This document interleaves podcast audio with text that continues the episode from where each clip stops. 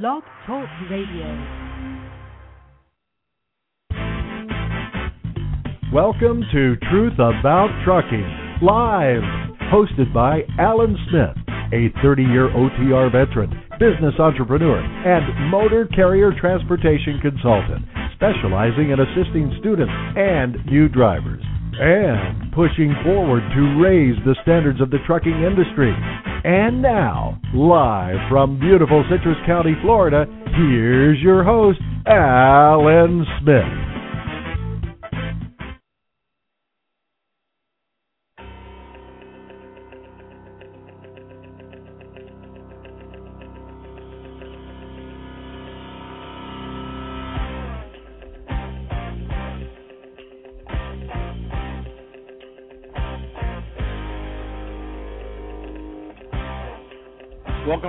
Show, everyone. Glad you have joined us this evening for Truth About Trucking Live right here on Blog Talk Radio. I'm Alan Smith. Today is Thursday, February 10th, 2011, and joined once again by my co host, Donna Smith. And we have, I believe, a great show planned for you this evening. And like always, we invite you to join in on the conversation. Our number 347 826 9170. And our show this evening, NAFTA Mexico, Facts or Fear. And I might be playing the part of um, uh, devil's advocate here tonight, but we're going to work this thing out. And Donna, I see you there. Um, you're going to help me through this. I hope so. There's so much to go through, but uh, we'll try to fit it all in. Well, we're going to try anyway. It's going to be a good show. We're uh, just a lot of talk out there about it and uh, I've got some stats here I want to go over and get some uh, everybody's opinion on it. And but uh, before we get started, Donna, catch us up. What what's new around here? Okay, um, a little different tonight. We'll get some of the announcements uh, first before the show. Um, I want to just tell everybody about um, the Truck Drivers Social Media Convention. We did put a blog post out on it last week. Um, we will be putting a, a press release out on it uh, later on because we're Alan keeps uh, bettering the website, tweaking, and uh, we keep adding more things as people call in and uh, and want more to it. So anyway, on October fifteenth, 2011, in Tunica, Mississippi, at the Gold Strike Casino. We have planned the first annual Truck Driver Social Media Convention. Uh, there's never been anything like this before. It's not a truck show or an expo, a totally different um, environment. It's a, a, a regular ballroom opened up to the first 500 people who can uh, reserve their reservation. And what it basically is, it's uh, it's a, an event for drivers uh, who've become active online. They've made various relationships uh, with people. They've discussed and debated issues. Uh, some sometimes they call each other now. They become friends, and uh, this will be uh, uh, an evening and a whole day. Actually, it's about a 16-hour day uh, for them, pretty much for um, discussion, uh, expert panel, uh, two full buffets, entertainment, live band, and it, it, it's just going to be wonderful. Uh, you know, we've tried to think of everything possible. Uh, you'll be able to actively uh, participate in an open discussion uh, with the panel receiving very valuable information uh, in the area of law, employment, regulation, business management. Uh, engage with like-minded individuals, socialize, network, dine, entertainment, and establish important contacts. And this is very important uh, because I think people people need to establish these contacts with um, their fellow drivers and the industry professionals that will be there. And some of those uh, expert speakers are going to be attorney Paul Taylor from the Dr- Truckers Justice Center, James McCormick from Trucking Careers of America, and a lot of you people know these names because we refer you to them all the time. Uh, Eddie G- uh, Gachui from Business uh, Business Management, TripSheetCentral.com, Desiree Wood will be discussing the power of social media and how it to apply it to your causes, your networking, and your business. Uh, Richard Wilson is a safety and regulatory manager, and regulatory consultant with Trans Products, and um, he will be there also to discuss all your regulatory needs. So uh, there's people in all areas uh, that with that open panel discussion. Um, we're also proud to say that we're going to have some special attendees there. Hope Rivenburg, um, who is is the number one advocate for more uh, safe truck parking, and she was actually the main reason for Jason's Law uh, to be presented by Congress uh, by Congressman um, Paul Tonko to the Congress last year. The St. Christopher's Fund will also be there, and as you all know, they help drivers uh, tremendously um, with without insurance and help them to get the medical treatment they need. And it's just a tremendous organization.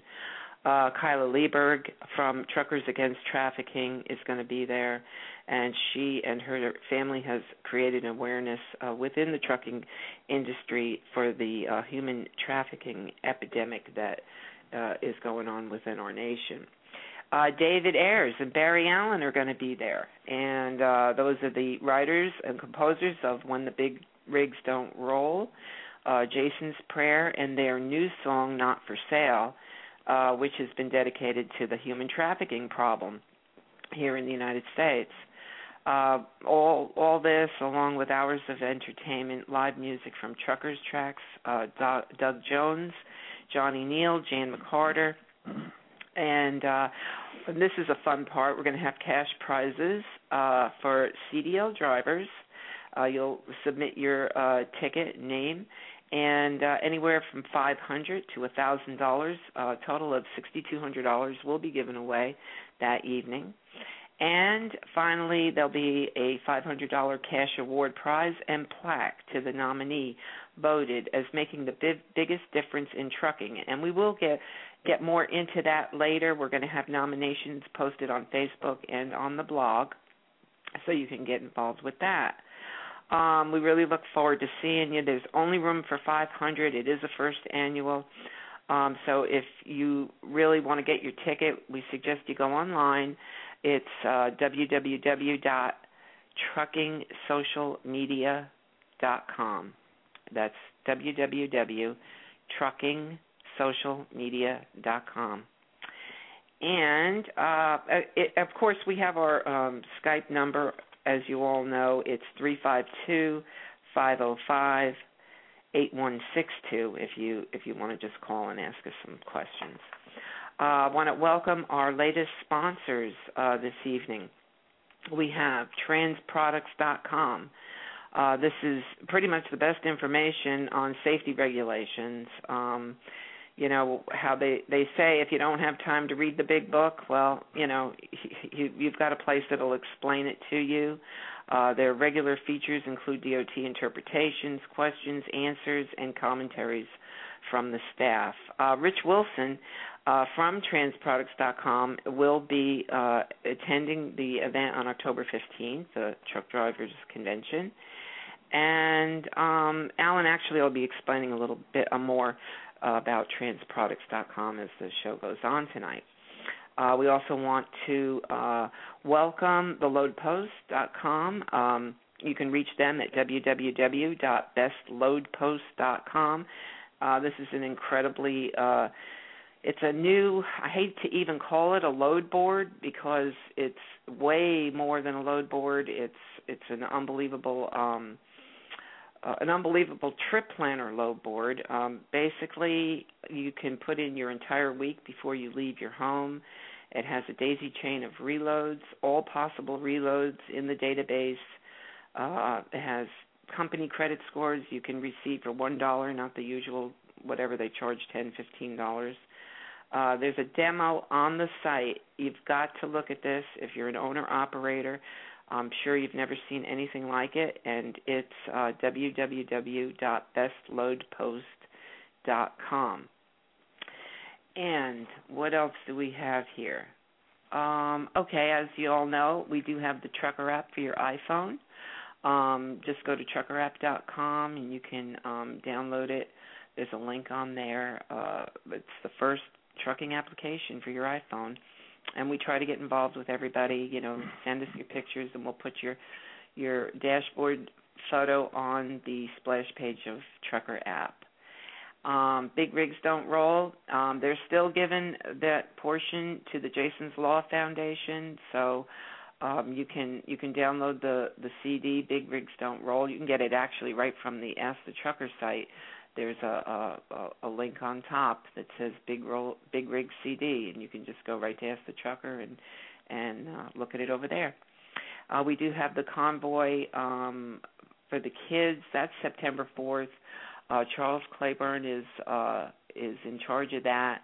He's got a big thing going um, for the the kids for their needs up in Albany. The event is posted on the Trucker app. You can see the details right from the app, or go to Facebook. Charlie Claiborne. Um, Danielle's helping him out with that uh, over at driversalike.net. Um, and I think that's that's it for now, Alan. I might think of something later. Uh, okay. A lot of things going on. A lot of things going on. Mm-hmm. All right. Well, good. Okay. Well, our show this evening, NAFTA Mexico facts or fear. So, what are the facts when it comes to NAFTA and opening the Mexican border to allow their drivers and trucks to operate throughout the throughout the lower 48 states? I mean, will it will it really cause thousands of American drivers to lose their jobs? Uh, remember, everyone was saying that the new CSA was going to cost hundreds of thousands of U.S. drivers their jobs, but here we are a few months into it. And as we know, it did not happen. So, are, are we hearing facts concerning the implications of NAFTA in regards to Mexico, or is it all politically motivated? Uh, Mexico's border has never been fully opened up to the U.S. So how do we know it will destroy American truck driver jobs, and and how do we know that the safety of our citizens will be compromised from all of these dangerous Mexican trucks and drivers? So is there any real validity to the safety and loss of job concerns for American truckers and the general motoring public? Well, I'm asking the question: Is it simply the fear of the unknown? So the debate against NAFTA Mexico continues all across the country as both smaller carriers and our professional drivers voice their concerns over this, as reported in this No Link News report.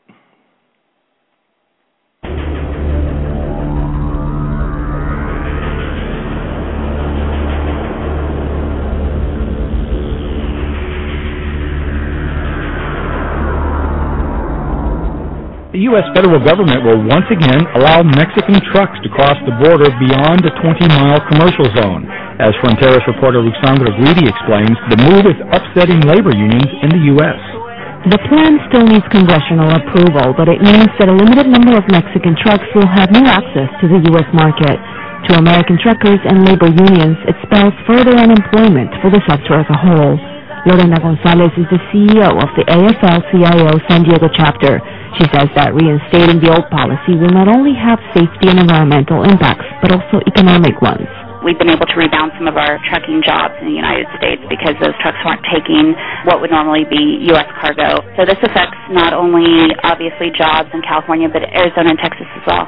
In 2006, at the height of the trucking permit, almost 10 million Mexican trucks crossed through the California and Texas borders, according to the Bureau of Transportation Statistics.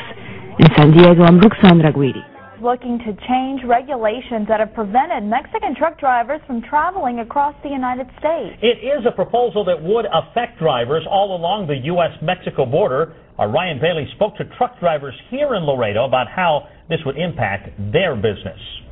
The administration is proposing to open up the United States roadways to Mexican semi-trucks. Currently, trucks are not allowed to travel more than 25 miles into the U.S. when they are hauling commercial freight. This has left some of our country's truck drivers a little confused.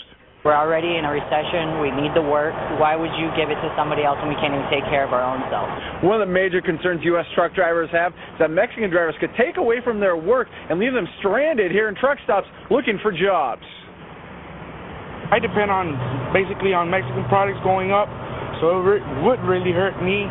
Why would you take our jobs away from us when we're providing you a service and giving it to somebody else who doesn't pay our taxes, who doesn't support our government or support this country. Some drivers estimate that as much as 85% of their jobs come from loads making their way north through Mexico. And while some of those jobs will go away, that may not be the biggest issue stemming from this proposal. Here we have a lot of federal regulations that we need to follow, and if they want to be on the road, if we need to follow them, they're going to have to abide by them too. When you have somebody that's coming over that's running on no brake pads or bald tires, that's not safe for them and it's not safe for you. In 2007, President Bush began a pilot program allowing Mexican trucks limited freedom on U.S. highways, but the program ended in March of 2009 after Congress failed to renew it. Mexico claims that this goes against the 1994 North American Free Trade Agreement. Still, truckers see this as a one sided deal because the likelihood of them traveling into Mexico is slim. Especially right now, how violence is up down there, I wouldn't even dare go cross. With the cartel situation right now, that's probably the biggest thing. You couldn't pay me enough to go over there. Ryan Bailey, Laredo's Pro 8 News. Well, after Congress refused to continue the pilot program, Mexico placed higher taxes on 89 products that were being exported from the U.S. to Mexico and have continued to add products to that list because of that, many agricultural and manufacturing officials have welcomed President Obama's proposal.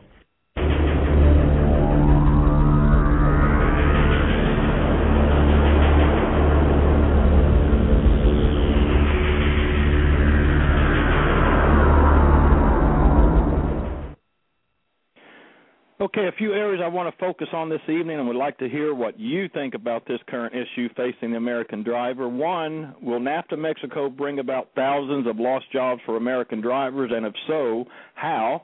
And two, how unsafe are Mexican trucks, and how will U.S. highway safety factors be um, compromised by allowing them to operate within the lower 48 states. And and as time allows, we will dive into other concerns about NAFTA Mexico, and I'll share with you what I believe is the only real concern for the U.S. opening up the border to um, to Mexico.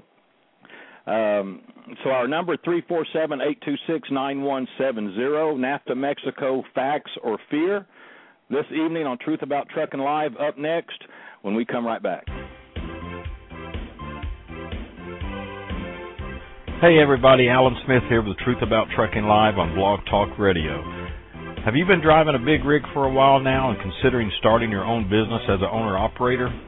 Well, Lone Mountain Truck Leasing offers the best lease purchase plan in the industry. With a small down payment and monthly payments around $1,000 or less, you make the monthly payment and when the final payment is made, they hand over the title. It really is that simple. There is no big balloon payment at the end, and secondly, the truck is yours, not a lease plan under one trucking company. So if becoming an owner operator is your goal, do it the right way. Do it the best way. Contact Lone Mountain Truck Leasing on the web at lonemountaintruck.com or give them a call toll free at 866 512 5685. That's lonemountaintruck.com and be sure to tell them that you heard about them on Truth About Trucking Live.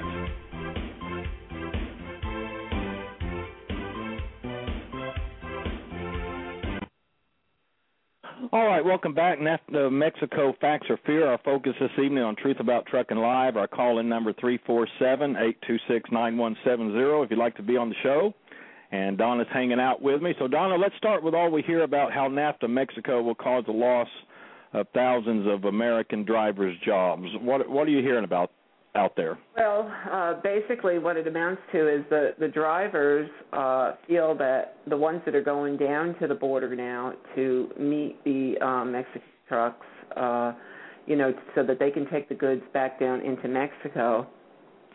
Why would they, the companies who are domiciled in Mexico, the American companies, why would they keep them on when they can just ha- hire the Mexican driver to go back and forth? Um, that they feel that would pretty much omit their need for them at that point. Um, it, it would just be silly to pay somebody to go to the border just to have somebody else come and bring it when that person can now go both ways. So um, there's that's the first uh, thing they're afraid of. The other thing is. Uh, Mexican uh, truck drivers, you know, they have no fear coming up here. There is nothing to be afraid of. So even the American drivers, uh, you know, that are kept to go down there, um, they don't want to go down there. I mean, you even heard it on that uh, tape you just played. So that would cause the fact that a lot of them won't go down there refuse to go down there uh, could probably uh, they could probably be terminated for for not wanting to do that, and therefore their position feel would be taken uh, by someone who will go down there, which most likely would be a, a, a Mexican driver uh, in Mexico. Big big concern. Uh, well, I think it's funny that clip I just played. I mean, that was a Mexican driver. Was a U.S. citizen, obviously, but uh, he he was a Mexican driver, but he's not even going to go down there. No, no, and and he's well, he he may his heritage might be Mexican. However, um, you know, he considers himself an American. Um, he's an American driver, so well, okay, let's say let's look at Canada. I mean, Canada's a part of NAFTA. Canadian trucks have been operating in the U.S. since 1982, 29 years. So, uh, I mean, there's no yelling and screaming about Canadian trucks operating in the U.S. and and um, uh, I mean, has this caused American drivers to lose jobs? Why why why are we okay allowing drivers from Canada to operate in America for 29 years, and yet we're so against allowing drivers from Mexico in? Well, the the biggest thing, first of all, is that um, the, there really aren't any American companies domiciled that I know of. I mean, there may be in Canada. It's a whole different situation. Um, the the the Canadians, first of all, their equipment and their regulations are probably maybe even stricter than ours. Uh, well, they they had they had that's one aspect of it. I mean, you know, can Canadian drivers adhere to our safety rules? You know, obviously, uh, Mexico has said that they're they're not going to be able to do that. But I mean, yeah, I mean that's that's that's the part of the safety we'll get into. But I mean, for 29 years, they they've been coming here, picking up loads, taking it there. Um, I mean, so what's the difference between Mexican drivers coming in, picking up loads, and taking it there? What's what's the difference? Because the pay scale, um, you know, you're not going to get a Canadian driver to drive for half the pay or a third of the pay as you could a Mexican driver. So the benefits of hiring a Canadian uh driver, you know, isn't going to be nearly nearly as great. And plus, with all the um, uh, the corporations now down in Mexico, um, you know, they'll not only will they have cheap cheap labor coming up there, but there's a lot of products that they could be bringing up from Mexico, um, from American companies in Mexico, pretty much corporations and they bring their uh their goods right up there. Another reason the corporations down there, you know, they're getting all kinds of uh tax breaks uh being down there, being domiciled in Mexico. Uh they don't have to pay a lot of the IRS taxes. There's all kinds of benefits uh because of the way the government is set up in Mexico uh that you know you can't even compare it to Canada. Canada is like pretty much set up like we are in almost every aspect. Um Oh yeah, but okay. Uh, I mean, our Canadian friends. I mean, they're not a problem. They they adhere to our you know safety regs. I mean, you know they they abide by the rules and the laws of the you know our our safety issues here in the U.S uh, again, Mexico has come out and said, you know, we can't do that. I mean, there's no way we can do that. Um, so I, know. Well, you you have that paper um, that you have that that said the concept document. So I mean, um, Rich Wilson was was actually the one that uh, alerted us to this um, on January 6th.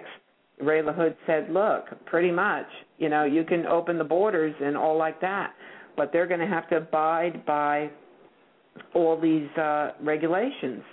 Right, which Mexico has has stated earlier that there's no way they can do that. So if there's no way they can do that, uh, we're not going to let them in. Well, that's. I mean, it, it looks like it's going to be a butting heads type of thing between Congress and um, DOT. Uh, Ray LaHood sounds pretty serious about this. So, you know, it, even even the the EPA emissions and and all like that that we all have to abide by. Know, the other question comes up. Um, when they say Mexican trucks, you know, and and uh, we've brought this up before. Does that mean Mexican companies or American companies domiciled in Mexico? Is there going to be a differentiation between uh, those two things? So what that means is if they do allow them to come in, because Mexico is pretty much saying uh, that hey, this wasn't in the NAFTA agreement and therefore, you know, this shouldn't be added to it. That's pretty much their attitude. And DOT is saying, no, this is our laws and what we have to abide by. And uh right, and I and I've been in Mexico and I've seen I've seen some of the trucks. Now the trucks that do come in, you know, are pretty decent, but I have seen some that you know pretty raggedy. There's no way they're going to be able to cross into the border under those conditions. But I want to stick on the job factor here um, before we get into the safety issue. Uh, you know, they said that the CSA was going to lose 150,000 to 300,000 jobs. It didn't happen. Um, now they're saying if we're if we allow Mexican trucks and drivers in here, thousands of jobs are going to be are going to be lost by American drivers.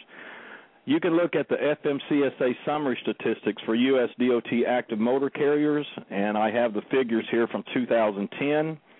And I'm just curious, Donna, what you think, how these numbers uh, add up statistically and logically. I mean, is it math?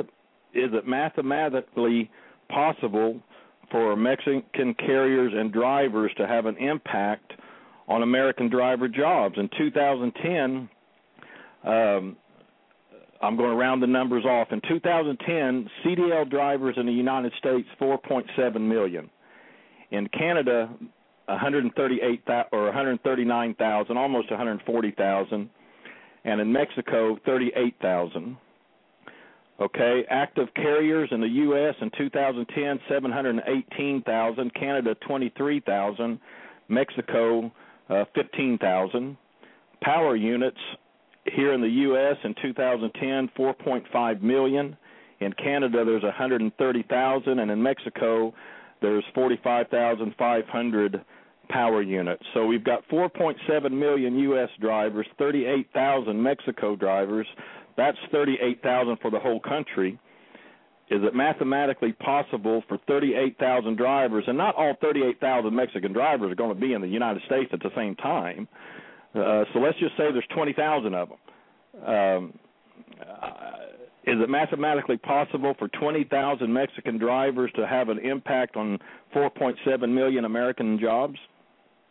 Well, the way I look at it is um, if it does go open, if the borders are opened, that's going to um, motivate, I would think, with the economy the way it is in Mexico, a lot of um, people there to uh, want to get their their CDL um, license in Mexico, and it's a whole different story to get a license in Mexico um, than it is here in the states. I mean, they say they go through this, that, and the other thing, but um, from what we've heard from various sources, that it's it's really not as difficult by any means to get a CDL.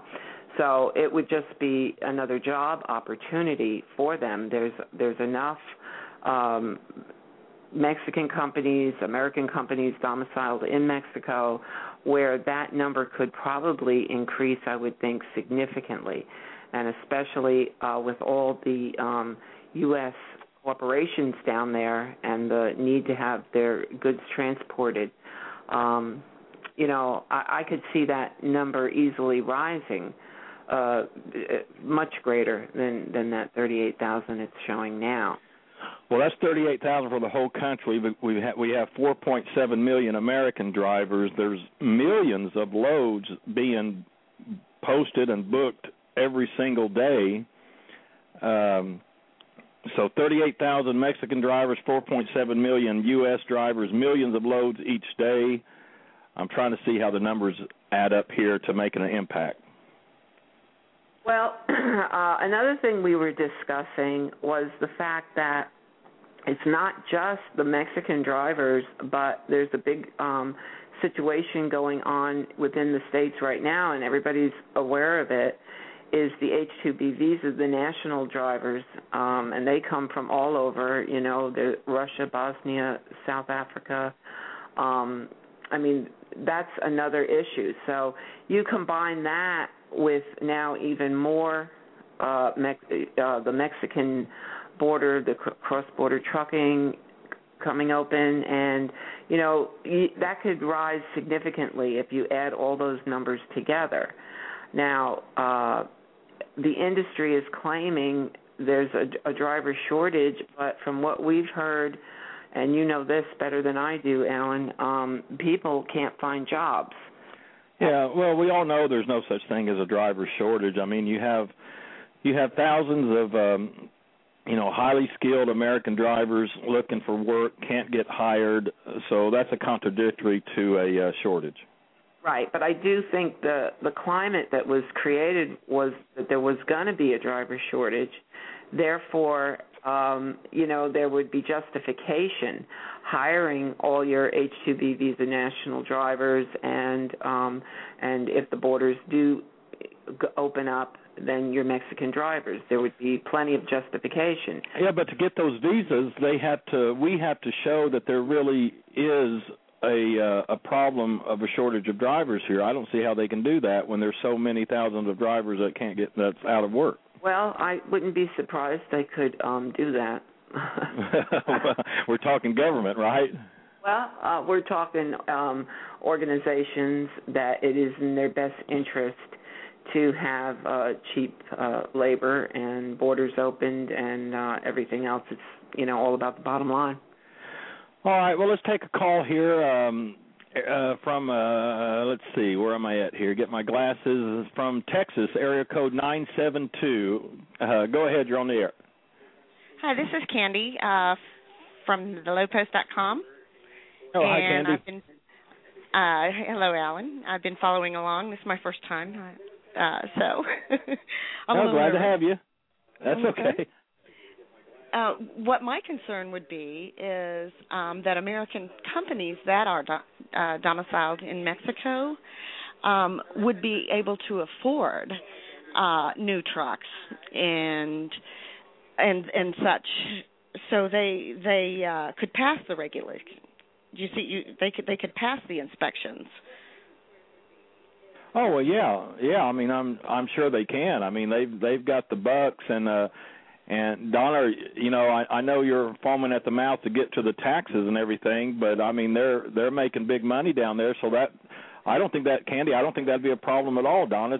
Well, that right? that brought up the question that I was kind of getting to before, because um, prior to um, Ray LaHood coming up with this concept document, um, the phased U.S. Mexico cross border long haul trucking proposal, which states that they would have to go through, you know, everything that um, the American trucking companies and drivers have to abide by, all those rules. Prior to that, that's why I said if a American company which is domiciled in Mexico, so they have a, a Mexican name, company name, uh, would they have been able to get away with using um, inferior equipment and things like that?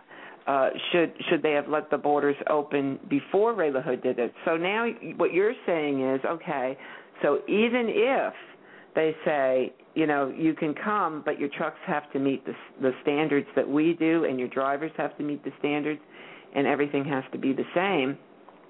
So now, what what Candy's saying is, well, that's no big deal then, perhaps for uh, the um, American companies that have company that have terminals in Mexico.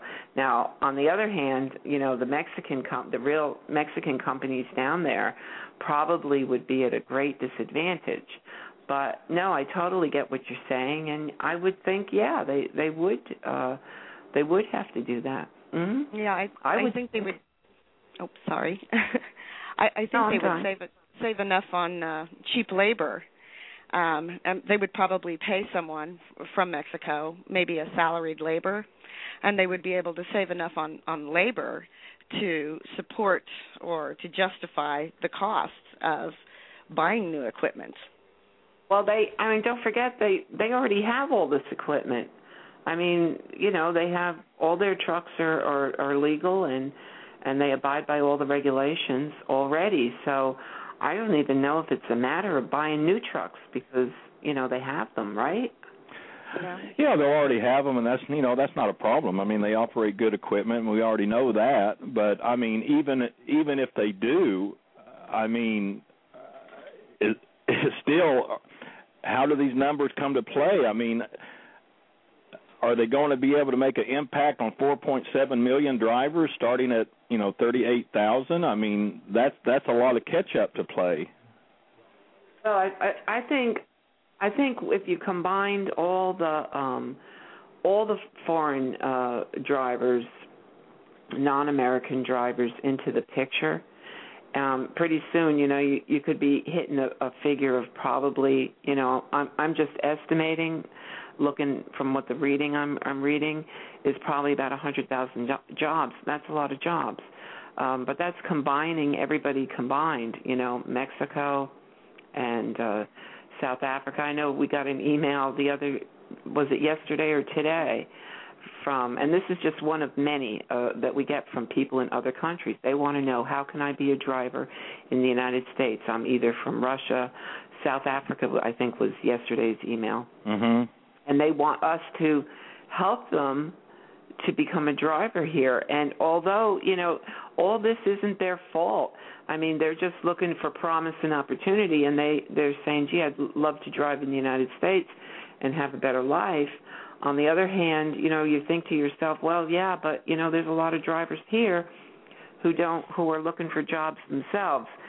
So, um, you know, it's a tough situation to be in, and I'll be honest with everybody. I just forward all those emails to Alan. I don't even touch them.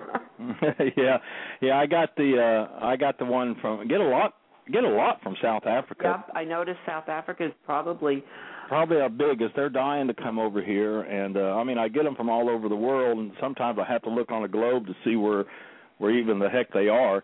But um okay, Candy, thanks, thanks. I appreciate it. Let's get um. Uh, let's get Willie on here. I know he has, uh, and I see all the calls we're going to get to just as fast as we can uh, we'll grab Willie up here, and um, I know he has. A, I know he'll have something to say about this NAFTA thing. Uh, Willie, how's it going? Ah, uh, could be better, could be worse. well, I understand that. What What do you think about all this? Well, uh, the main problem that I I see is this. It's basically like Canada right now. Those drivers can only come in and deliver the load that they brought in and they have to pick a load up that's going back to their uh, country. Right. That's the same way with uh, the Mexican drivers at this time, if I'm understanding this right. That uh, they can only right. deliver the load that they bring in and take back a load straight back to Mexico. So there's no right. difference there. The difference comes when uh, a trucker, whether it's he or her, has to take a load to Mexico and they've got their truck all fixed up and all nice and uh and all that. And by the time they get get down there, they got to lay over a day. Chances are they're not going to have their truck the same as they come out because of thievery. And that's the same way when uh, you go down anywhere close to the borders right now, thievery. Uh, but at the same time, the trucks that come out of Mexico, even though these uh, uh J.B. Hunt and all these people have their own trucking companies down there. The drivers are they going to be able to qualify into the American society such as what we have today? You know, are they going to be able to well, um, understand our regulations? That's the key part. Well, that was and, part of that concept, Willie, that con- that Ray LaHood brought out on January 6th of um of and that it, it addresses that exactly um, all about the um, driver qualifications, and I mean, it pretty much covered everything. I think we we probably need to post that link up um, so everybody can read that. If not, we'll put it up on Facebook um, as soon as the show's over. Yeah, this just, this just gets to the uh, this just gets to the fact that they're going to have to adhere to our strict policies and laws, and that's part of it. I mean, they're going to have to qualify, or they're not going to come in. That's it. They, if they can't qualify, they can't come in. That's regardless of who they are or uh, where they're coming from. Now, if they come in and somehow they were able to get their green card. Now that's a different story. But how they how are they going to get that accomplished? That I don't know. That's the threat. If they get their green card. Here's a here's a here's a uh, something might help you on on that document I was telling you about. It says conduct an English language proficiency and U.S. traffic laws knowledge test of each driver participating in the program conducted in English. Review of all convictions, crashes, and inspections in Mexico in determining carrier's safety record. So they're also going to have to have a safety record, a CSA record, just like we do. And that's going to make it twice as. If you look at the the regulations even today, uh, if a DOT officer pulls someone over and they can't they cannot speak English, I, I, it doesn't matter what country they're from. They get a citation if they cannot speak English. That is a write up, and it's a violation. It's a moving violation, the way if I'm understanding it right. And please don't take me to the bank on it. That's the same way with people coming in from Mexico. Doesn't matter where they're coming from. If they cannot speak English on our nation's highways, that is a write up. So if a, any officer, a state trooper, DOT, uh, anybody pulls them over and they they can't speak English, they're done right there. They're not allowed to move any farther. Okay, yeah, well that's what the that's what the um, the regulations that they're going to have to abide by deal with. We're talking about are they going to affect American jobs? What do you think? Well, no more truckers that's coming in from uh, uh, Mexico. I can't see too much at this time, but that does not mean that uh, they won't start influence more as time goes on.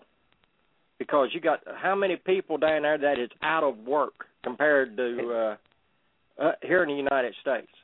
Yes, I understand we have a lot here in the United States, but Mexico has a lot more and a lot more, uh, as far as I understand, in poverty than what we are. So therefore, what what what are you looking at? If they know that they can get a job paying halfway decent money, if it was me, yes, I'd be taking it. I'd be doing everything in my power to get into uh, trucking so I can make a halfway decent living for my family, and that's what they're trying to do too. But see, uh, even though you look at it that way, they're still going to take time. But at the same time, the regulations. You know, Mexico's got to come up with their regulations to uh, just as well as we have to regulate the other countries that's trying to come in. They have to regulate themselves also. If they don't follow their own regulations and what our uh, country has gone through in the past, if they don't look at it and see, all right, where are we doing wrong? How can we repair and allow us to be able to really financially help our own country as well as the country we're going into? If you can't do it, don't do it.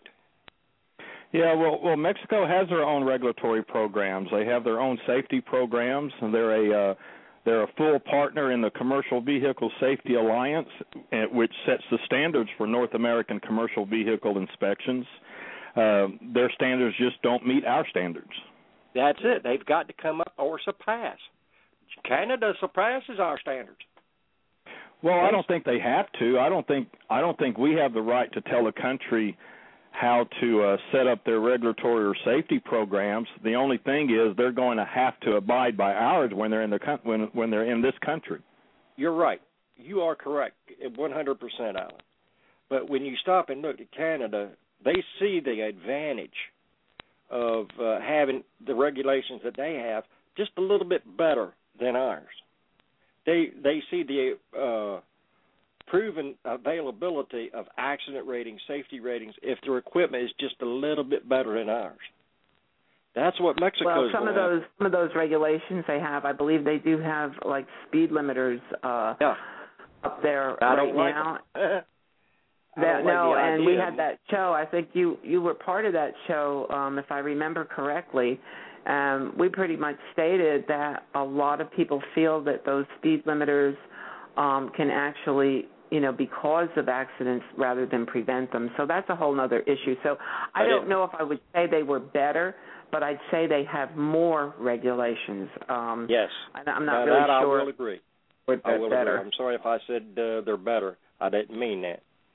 Okay. Uh, the way it's but they are used regulations, that's for sure. Yeah, well, one thing, one thing, one thing about Canada, and thanks, Willie. One thing about Canada is, you know, they they do adhere to our to our rules and laws. Uh, Mexico says that they can't do that. If they can't do that, I don't see us letting them uh, come in. So let's grab another caller. Area code, um, uh, let's see, seven six three out of Minnesota. Go ahead, you're on the air. Hello, Alan. It's Jason Haggard again. Hey, Jason. Hey, Jason. How you guys doing?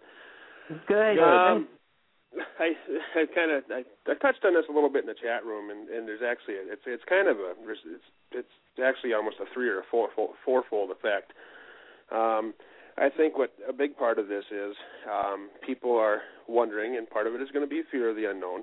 Um, but there's this there's this imaginary line, or you know, it, that equates to the border itself.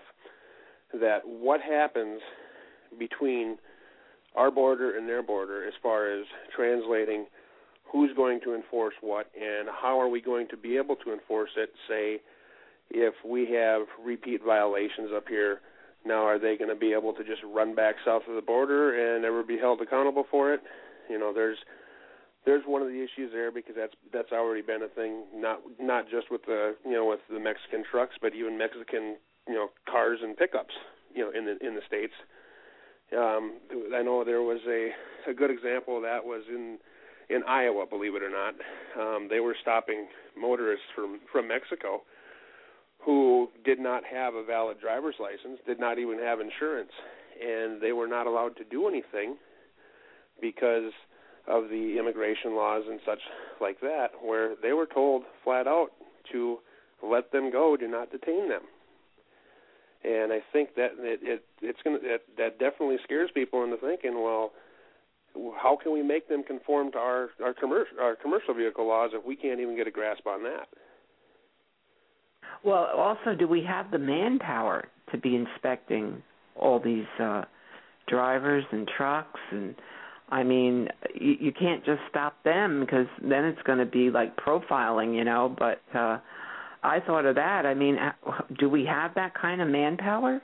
I don't I don't know that we do, and I don't know that we would that we would have the resources, the financial resources, or even the manpower alone that it would take to to basically cross train the the current uh, DOT officials that we have now.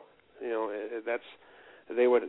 I would think they would almost have to start another pilot program to train these officials um, that are working, you know, all the different you know inspection sites across the country um, to be you know to be aware of you know what is already you know what's mandated by Mexico versus what's mandated by us, and how is that going to pertain from one country to the other. Um, you know they're they're going to have to almost go down a, a you know a checklist of things and think okay, well would this truck have been allowed over here if this wasn't checked, or should I just go ahead and check it anyhow? Um, I think it's going to be almost. I think it's almost going to double their workload. Well, yeah, um, maybe that's the job increase they're saying that the country will get from all this, because as far as uh, uh, as jobs in America, because of any kind of um, free trade agreement, you know, we all know we're losing jobs um, to to other other countries because of these agreements. So maybe those are the only jobs that'll be opened up by all this. Well, we'll just wait and see. I saw something online the other day about how many Mexican trucks were being inspected coming across the border, and um, it was a pretty good number. I mean, I, I don't remember it. I don't have it here in front of me. I mean, if they open the open the border, obviously there's going to be more coming in, and probably some will some will slip through like they do now. But um, you know, it's just one of those things. We'll, we'll just have to wait and see what happens.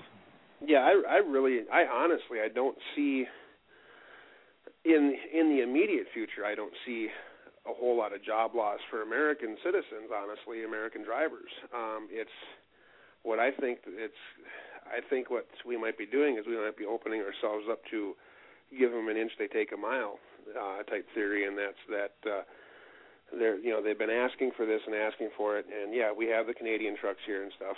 And I think what's I think what we might be setting ourselves up for is you know, six to eighteen months down the road, they say, okay, now that we're in here, we want to be able to haul freight within the U.S. as well.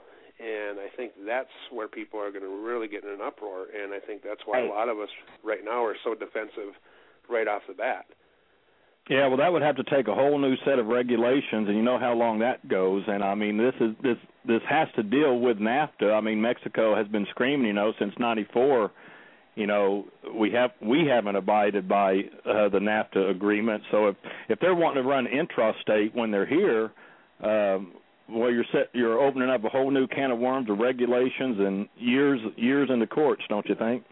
Oh yeah, definitely. But I, I do think yeah. that that that plays into a lot of the fear right now of people saying, you know, hey, we don't want them here. I mean, I and you guys know me. I'm I'm a fair guy as as fair as fair can be. Um, but I think uh, honestly, all it's going to take is one or two examples of, you know, the, we all know how the, how the media runs with things, and I think what the first thing that's going to happen is they open up the borders again, and there's any problems, it's going to hit the headlines, and we're just going to see a mass effect and just you know just upheaval in the industry where people are saying, you know what, get them out of here now. Yeah. I don't think I don't think they're going to want to wait for transition to take place. Oh, I don't think so either. I mean, if that if that turns out to be the case, uh, yeah, that'll that'll definitely be a big blow up. I mean, if they start wanting to run intrastate, so uh, well, we'll wait and see. But Jason, I appreciate it. We'll we got to take a short break. We'll get your call. I see callers from Maryland, other callers on there. We'll get to you just as soon as we can. When we come back, let's discuss the safety issue that so many people in the industry are focused on when it comes to Mexican trucks running in the U.S. But but first, I want to tell you more about transproducts.com. You heard Donna mention this at the beginning of the show. With the with the CSA and all the regulations facing drivers in the industry, it's we know it's never been more important to stay up on current regs and more specifically remain in constant compliance. Compliance for drivers in the industry has never been more crucial. Well, Trans Products and Trans Services are your full service transportation material compliance supply and regulatory service provider and have been since 1957. Dedicated to servicing uh, your needs, not emptying your wallet. It, it's hard enough in these tough economic times to have to spend money to meet regulatory requirements, but with Trans Products, Trans Service, friendly sound advice, quality products, and friendly personal attention, they will make you feel like you have a friend and colleague in the industry. From logbook auditing to driver, quali- uh, driver qualification file management, uh, fuel tax filing to UCR filings, from on site training to technical service, Trans Service is like having an entire regulatory agency working just for you, and the products, forms, documents, training materials and supplies are like going to uh, your fully stocked supply closet and having everything you need in stock and readily available to you right then and there. So, quick personal service and prompt delivery takes the worry out of having what you need when you need it in this just in time inventory control environment that we're living in now. And the friendly, courteous people at Trans Products are a bonus in an otherwise hectic, busy day. There's no unsolicited interrupting telemarketers when it's most inconvenient. Uh, their Knight Leather division can supply you with all your transportation leather goods, from wallets to logbook, uh, permit holders, and custom orders and imprints are their specialties. And Rich Wilson and his staff of on site regulatory specialists relieve concerns of misinterpreting how you are supposed to comply with personal service from years and years of combined experience and communication. And your drivers, as well as uh, CEOs, will be trained with the understanding of what, when, why, and how to comply without total interruption of daily operations. So contact Trans Products or Trans Services and Knight Leather for more information and a free catalog. You can call toll free 1 800 367 9100 or on the web at transproducts.com and request more information about products and services. Highly recommended. That's transproducts.com. Okay, a quick break, and when we return, how serious really is a safety concern for allowing Mexican trucks to operate in the U.S. through a NAFTA Mexico agreement? 347 826 9170. Maryland, it on. I'll get to you right when we come back. Our call in number 347 826 9170. And we'll be right back after this really short break. Alan Smith here with Truth About Trucking Live and AskTheTrucker.com. Remember the late 60s and the 1970s when songs about trucking, the truck driver, and the trucking way of life was all over the radio? Songs like Six Days on the Road, Teddy Bear, and of course the number one hit by C.W. McCall, Convoy. Well, the lifestyle of the American trucker is once again making its way into the world of music and the dreams that legends are made of. Songwriters Barry Allen and David Ayers of Allen and Ayers Productions, along with artist John Johnson, have produced the first music CD since the mid 70s dedicated to all the men and women of trucking. The CD is a savvy, up to date collection of original songs relating to present day issues that truckers face on a daily basis. Songs like Don't Get Hooked on Dak, The Trucking Brand, Say a Prayer for Jason, and of course the smash hit When the Big Rigs Don't Roll. Be sure to get your copy of When the Big Rigs Don't Roll CD, or you can download just the songs that you want. Just visit AskTheTrucker.com and you'll find the music player right on our website. Individual songs are only 99 cents each, or to receive the entire collection, just a small cost of only $15. The hard copy of the CD is scheduled to be released in August 2010. These are all new, original trucking songs that will keep you running down the highway, saluting all of our nation's truckers who keep America moving. When the Big Rigs Don't Roll Trucking CD release, produced by Allen and Ayers Productions.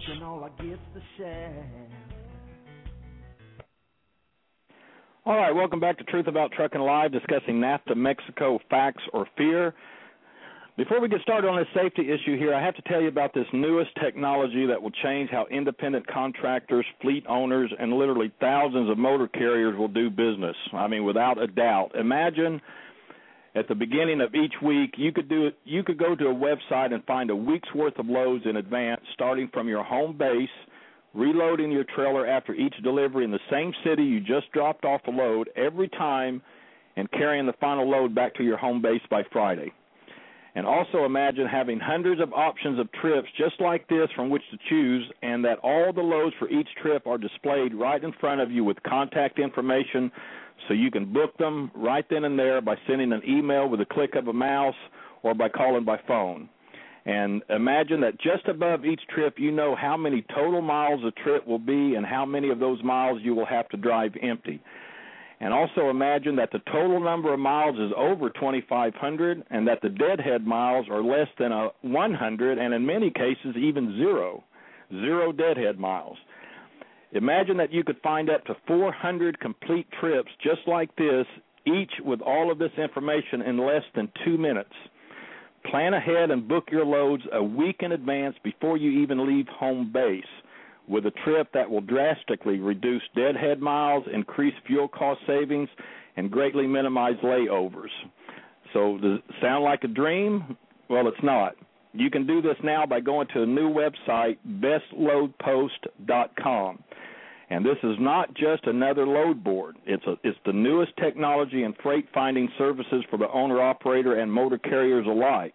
Already have your loads pre-planned and booked, ready to go a week in advance. Bestloadpost.com. Check it out. Bestloadpost.com. So up next, safety. Allowing Mexican trucks into the U.S. across all 48 states. Should this really be a safety concern? Are they actually that unsafe? We'll jump in here, grab our caller from Maryland who's been hanging on a little bit here for a while. Uh, let me bring him up here. Uh, okay, come on, work. There you go. Okay, area code 240, Maryland. Thanks for hanging on. You're on the air. Go ahead. Hey, Alan Donna. This is Joey. Hey, Joey. Hey, um, a few weeks ago I had to deliver down an Eagle Pass. As far as the trucks go, they had brand new trucks, if not 07 and better, sitting there waiting for drivers that are currently, according to the forwarding agent I was talking to, that are going through the English speaking classes as of right now. Um, as far as taking our jobs, no, I don't foresee that happening. My biggest concern is such as load securement. Um, would I have to put six and seven chains on? Most of those guys that come across the border might throw three chains on and a couple of ropes. Um, yeah. That and you know, and I know a few drivers who've had problems with Canadian trucks when they've gotten into a wreck, having to fight with the Canadian companies and the insurance companies up there. It, I could just foresee it's going to be a nightmare trying to fight with a Mexican company. Yeah, but with uh and Donna, you can jump in here too because I know you have the document. Again, with with the new regu- with the new strict regulations that they have to abide by that Ray LaHood has has pointed out. I mean, uh, ropes and every they won't be able to do that. Well, not only that, they have to abide by um CSA just like we do. And I, I know what you're saying. Um, you know, they're going to be doing it, and is I mean, that's how they're doing it now, but they won't they won't be allowed in here if they if they do it that way under these new regs, right? Absolutely. I, I mean, okay, theoretically, no, they're not going to be able to do that. Will they still do it? Well, they most likely will because that's what they're used to. And what we have to hope is that DOT does their job and enforces um, all these regulations that the American driver, or that everybody, all drivers, have to abide by, and that they are um, they are cited for this, and and something's done about it. So no, absolutely, uh, totally, I hear you. They're used to doing things a different way, and um, they're not going to be able to. That's pretty much the bottom line. And and as far as will it be enforced? Well, like Alan said, you know, we won't know in, until it happens. And and actually, looking looking at all this uh, requirements from that concept document, I'm even wondering if they're going to be able to come in here. Period. Well, see, Well, I, uh, Mexico- personally, I don't. Go ahead, sorry, Jay. Uh, go saying, ahead. I- personally, I don't see, you know, DOT enforcing the securement issues because you drive down the road and you look at a lot of the flatbeds out here on the road, and they're not even securing their loads the way they're supposed to be, and DOT doesn't do anything to them. You know, I don't foresee DOT standing out there and checking the grade of of the chains on these trucks. Well, that's what we were saying before. Is there the manpower? Um, I mean, a there was going to be needed manpower just to enforce CSA with our own trucks. Now you're you're talking about bringing in inferior trucks and um Well, well, I mean, why do you say inferior trucks? well if their if their trucks are um older and they themselves have admitted that they couldn't pass regulations here then i'm i'm i'm using that word to mean as something that they themselves have admitted to Well, yeah, but again, those older trucks aren't going to be allowed in here due to our emission control laws. Well, right. I mean, I understand that, but well, the question was, are they used to doing things like this? Well, they're used to Oh, yeah. being eh, not up to snuff on regulations because, truthfully, there there really aren't any regulations. I mean, even though they may say there's regulations, it's a whole different ball of wax down there, as anybody who who lives down there will tell you. Um, you know, you get stopped and and you pay somebody. You you can't pay a DOT officer off over here. I mean, that's not going to happen. I mean, Well, it has happened. well, I know. I knew it. yeah. oh, you set yourself up for that one, I did, but but not to such a degree as down there. Right. It's it's not the norm here, but it is the norm there. And uh you know, will they do it? Yeah. Do we have the manpower to catch everybody? I just can't imagine it. Well, we don't because we don't have the manpower to catch even the American drivers and company that's doing it, and that's basically Joey. That's what you're saying, right? Yes, yes, sir.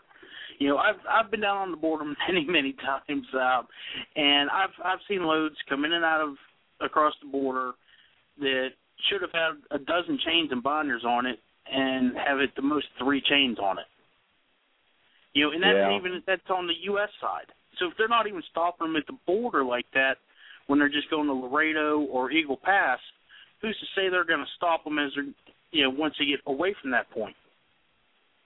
Yeah, and that that's where the problem. I mean, I can see manpower being a big problem, but again, I always reiterate if uh you know, Mexico has said they cannot comply with our rules. If they don't, they're not coming in. But I mean, I see your point. There, I definitely believe there's going to be a problem with manpower if if uh, the borders actually open up to all 48 states. Oh, definitely. You know, um, a couple of years ago, I actually applied to federal DOT and was turned down because I didn't speak Spanish. Wow. You know, well, you know, one our law is you guys they got to speak English to come into the country. So what difference does it make if I spoke Spanish or not? And catch the uh, the ones that can't speak English, so you can tell them they have to leave. Well, I'm gonna know real quick if they can't speak English.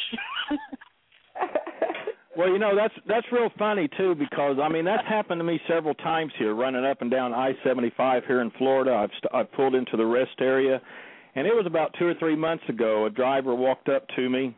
Uh, he was a Mexican driver, couldn't speak English. Um, he had a question, I, I guess, from his boss that was written down, uh, and it was in English. Wanted to know how to, what was the best way to get to uh, Orlando and um I mean I've studied, you know, hablo un poquito. I, I mean I speak a little bit, but I had enough to get by and I explained it to him and I drove off thinking now that that guy can't speak a lick of English and here he is in Florida headed to Orlando. How did he get here? yeah, it, it's scary. It is. It is. And now now you're with uh Diamond Transportation, Yes, sir. right? And uh and that uh flatbed hauler. Yes, sir. I do all specialized. Right, all specialized flatbed, good company. Um, if I remember right, diamondtrans.com, correct? Yes, sir. And so I'm yeah, I'm sure you see that all the time and you know that's a good point cuz I haven't dealt with flatbedding that much, but uh uh I I I'll be curious to see what happens if this thing goes through and they try to come across the border with their freight uh strapped down with ropes. Oh, it's just it's just a force of habit after doing this for so long. You know, you drive down the road and start looking at how everybody else has theirs secured, and you know, going, oh man, I can't believe this guy's even going down the road like that. Yeah. yeah. I hear you. It's scary. All right, Joey, I appreciate it. Thanks. All right, thank you, Alan. Y'all have a good night. All right, you too. Appreciate it. And uh yeah, he was Diamond Transportation. It's a good company if you're looking for a special to be a hauler for a specialized carrier. Uh highly recommend it. Just go to diamondtrans.com. It's a really really good company. Uh and Donald like I was saying earlier, Mexico uh and caller from Delaware that may be Rich there. We'll get to you here in just a second. Mexico has their own regulatory programs. Safety programs are a full partner in the uh, Commercial Vehicle Safety Alliance and that's the that's the organization that sets the standards for North American commercial vehicle inspections. But again, they've stated that there's no way that they can adhere to the strict U.S. safety policy. So, uh, U.S. authorities have stated that their goal is, and I'm going to read it here, to ensure the safety and security of U.S. citizens. Mexico domiciled trucking companies and truck drivers must be required to comply with the same level of safety, security, and environmental standards that already apply to U.S. based companies and drivers. So if they're going to operate here in this country, uh, they certainly have to be held to the high safety standards of the U.S., just like the Canadians abide by by our laws and regulations. And if they can't meet those standards, then again, I don't see the U.S. allowing them in. But if they do abide by our safety regulations and so forth, um, why can't the Mexican trucks do the same as Canadians? And you know, I'm surprised, Donna. Here's Joey with a motor carrier and a few other callers and some comments that I'm getting here, some email blast. Um, still not. Uh, there's still some, a lot of people out there that don't see this being a, a big major job issue. Uh, I, yeah, I, I I got the feeling. I think people have other concerns. I know a lot of people have brought up um the um what about the drugs going to be coming in Yeah, I'm going. to That's what we're going to finish on. And you know that there's all kinds of concerns. And you say well what's the difference with the Canadians? The Canadians really we don't have any of these issues with.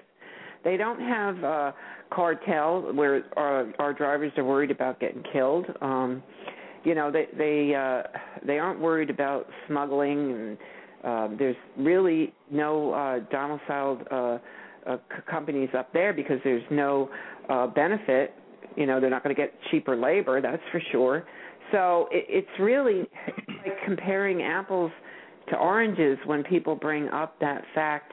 Well, what about Canada? It, it's just not the same thing, as far as I can see. Yeah, I can see. Well, okay, what? Let's talk about safety standards compared to the U.S. Now, Mexico will show lower numbers due to the variation in total numbers between U.S., but let's look at some stats provided by our own FMCSA. And again, uh, I mean, you know, obviously their safety stats are going to be lower because their numbers are so much lower uh, you know, 4.7 million U.S. drivers, 38,000 drivers. But let's look at total inspections, and this is from the uh, compliance reviews and audits performed because the federal or state inspectors go into the carrier's place of business and examine the logs, maintenance records, and the carrier's compliance. Total inspections for 2010, U.S. had 10,805 inspections. Canada had 158.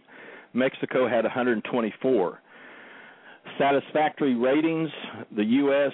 had 6,409, Canada had 121, and out of 124 Mexican uh, inspections, they had a satisfactory rating of 84.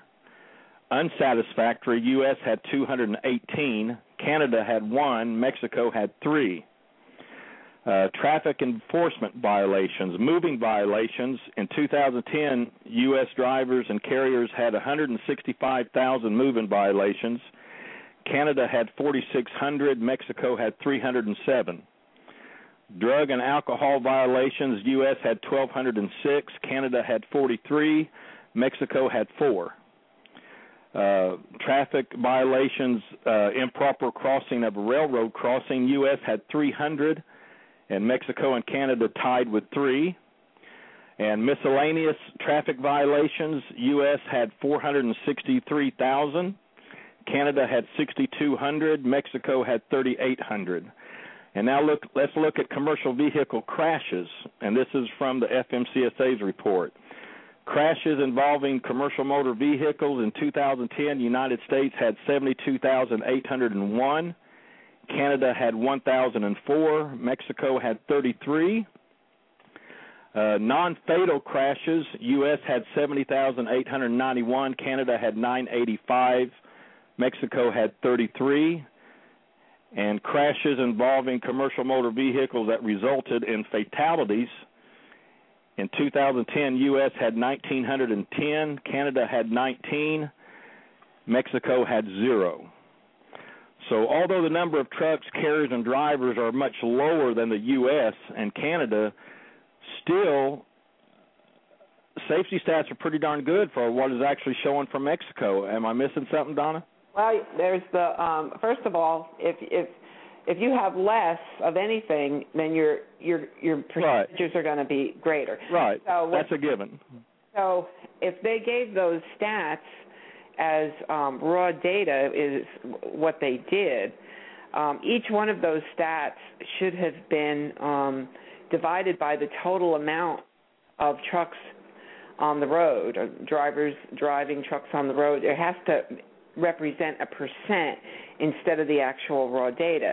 And I don't know if they did that. Now, as far as that zero on fatal truck crashes, um, it, I'm under the understanding that if a Mexican driver is in a fatal crush uh, truck crash, that they go to jail for a very very long time, if not for life. I they could go to jail for life, and usually when there's a crash in Mexico involving a fatality, that driver is out of that truck and he's gone. That's right. I'm not surprised that that figure's zero because to me what that represents is they couldn't find the guy. Well, they could find the fatality. Um, yeah, well, they I, I don't think they found the driver, um, which you know makes me wonder how you can't find a driver. I mean, you you know who was in the truck, but evidently not.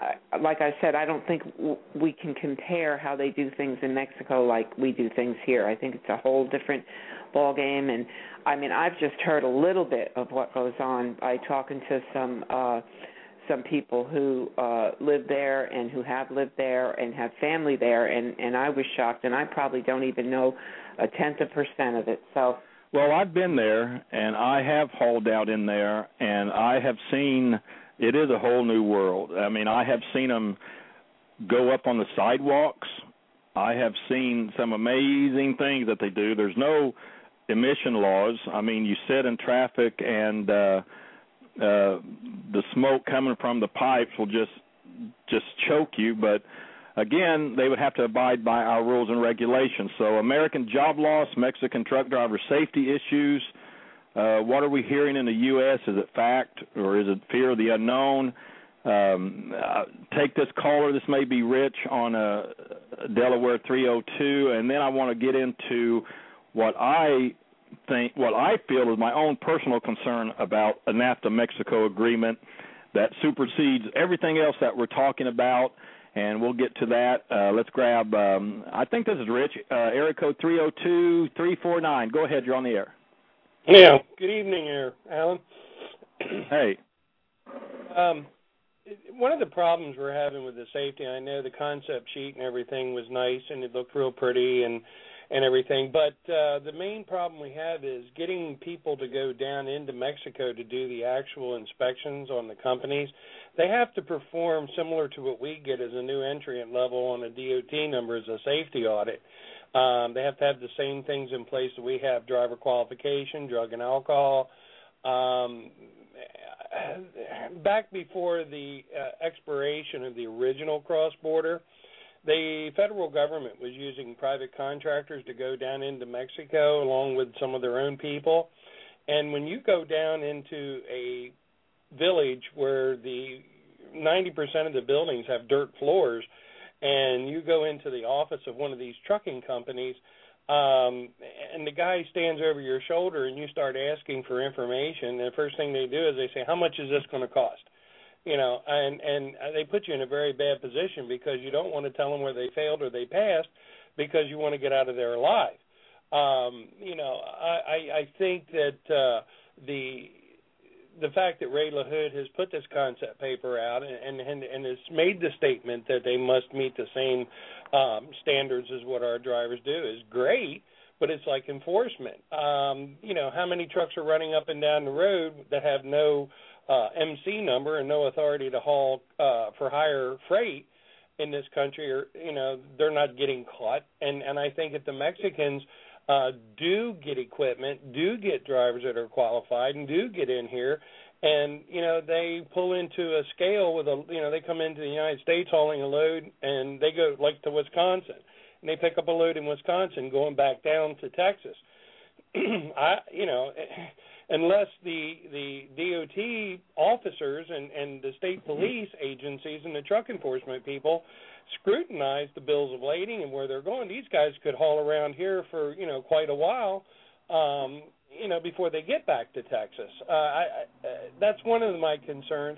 And then another one is insurance. You know, if these trucks are unsafe, and they, and one of the things that they're talking about is actually lowering the standard of safety to meet the qualifications uh, of NAFTA, so we don't get into a big lawsuit because we're not letting the people in because you know a lot of them can't qualify, a lot of the trucks can't pass the safety, and a lot of the companies don't have the uh, um, you know the documents and the records and, and in place that they're supposed to have to to meet that. Um, you know that that if they get over here and they have an uh, Mexican insurance and they hit somebody, uh, who's going to pay the claims? Uh, who's going to pay for the the the, the uh, uh, rehab of the people involved in the accident? I think that is a, a, a great concern as well as losing the drivers. There, there's economic uh, problems involved with it as well. Well, that's a good point. But I didn't even think of the insurance actually. Um Isn't that on your document though, Donna? Is it? it you know, I I'm saw not, something about insurance that they're going to have to, uh, uh, you know, show proof and all that good stuff. Oh yeah, proof of insurance. But He enforced when it. and I were talking the other day. I took her right on there and showed her where you can go right on the CSA site, and you can do a uh, um, um, a, a search, a general search of Mexican carriers, and you can see Mexican carriers on there that have alerts that have uh, uh, um, high percentages, just like our guys do.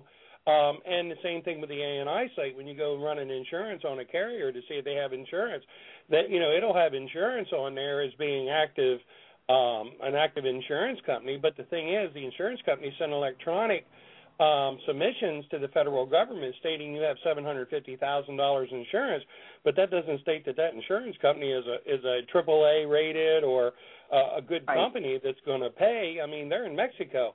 Who's you know one of our lawyers going to go down there and fight them in their courts and try to get claims? Um, you know, just because uh, you know they have insurance doesn't necessarily mean it's good insurance. And and second of all um, sometimes it takes that A&I website up to as much as three to five months to update um, a cancellation of a policy. So you may look them up; their their insurance may be active, but you have an accident, and, and like Donna said, the driver disappears into the you know uh, if he has an accident in Central Texas, the guy can disappear into the public, and you never find him. The company disappears, and the truck's a throwaway anyway. So you know what the heck. Yeah, but with the American domicile, with the with the American carriers domiciled there, I mean, they'll, I mean, they, they'll they'll have the, you know, the papers and insurance that uh, you know, is is needed to operate here in the U.S. Don't you think? Oh, I agree. I agree. And and most of those carriers, like we're talking about, we discussed, like Swift and some of the others that have divisions Mhm. down there, are self-insured anyway. Um, you know, Right. and, and you would probably stand a much better chance of recovery with somebody like that. But I don't think that's the group we're talking about. I think the group we're talking about is that uh, percentage of small carriers. I know, I you know, I can't go into a lot of detail as you understand. Excuse me, but carriers that I know of down there that uh, I've actually seen in, in, in you know um, whatever have um, you know their insurance. You you know you try to call and ask to speak to uh, uh, an underwriter or their agent to get a uh, um, MCS 90 or BMC 91 sent off to the federal government, and you know they look at you and go, "What's that? What's that?" And the guy, well, t- you know, point blank will ask you, "Well, here, let me just give you uh, five hundred dollars and you take care of it." No, no, you know that's not the way it works. And and I think that that would be a bigger problem than probably is even being addressed at this point. Um, it's just a food for thought. You know what I'm saying? Yeah. Yeah, I see. I see what you're saying. I mean, I I would think. I mean, those are the Mexican carriers. I mean, I think the uh the American companies that are domiciled there. I mean, you look at Swift. They have they have nine terminals throughout Mexico. I mean, these are going to be the major carriers that are going to be uh, operating from there in here anyway, right? Well, yeah, and, and and you and I both know that's why certain organizations that are supportive of the major 500 and the top five and the top 10 and all those, um, you know, subliminally and under the table are supporting it because it's going to, you know, be increased business for their people. Um, and uh, but you know, it's not. there You know, I, I'm worried about them. Don't get me wrong, because it's still the guy driving the, behind the wheel, no matter you know who's what what you know part of the border the Freightliner or the Volvo is from you know, or you know, or the trailer or whatever. Uh, My concern is the guy behind the wheel.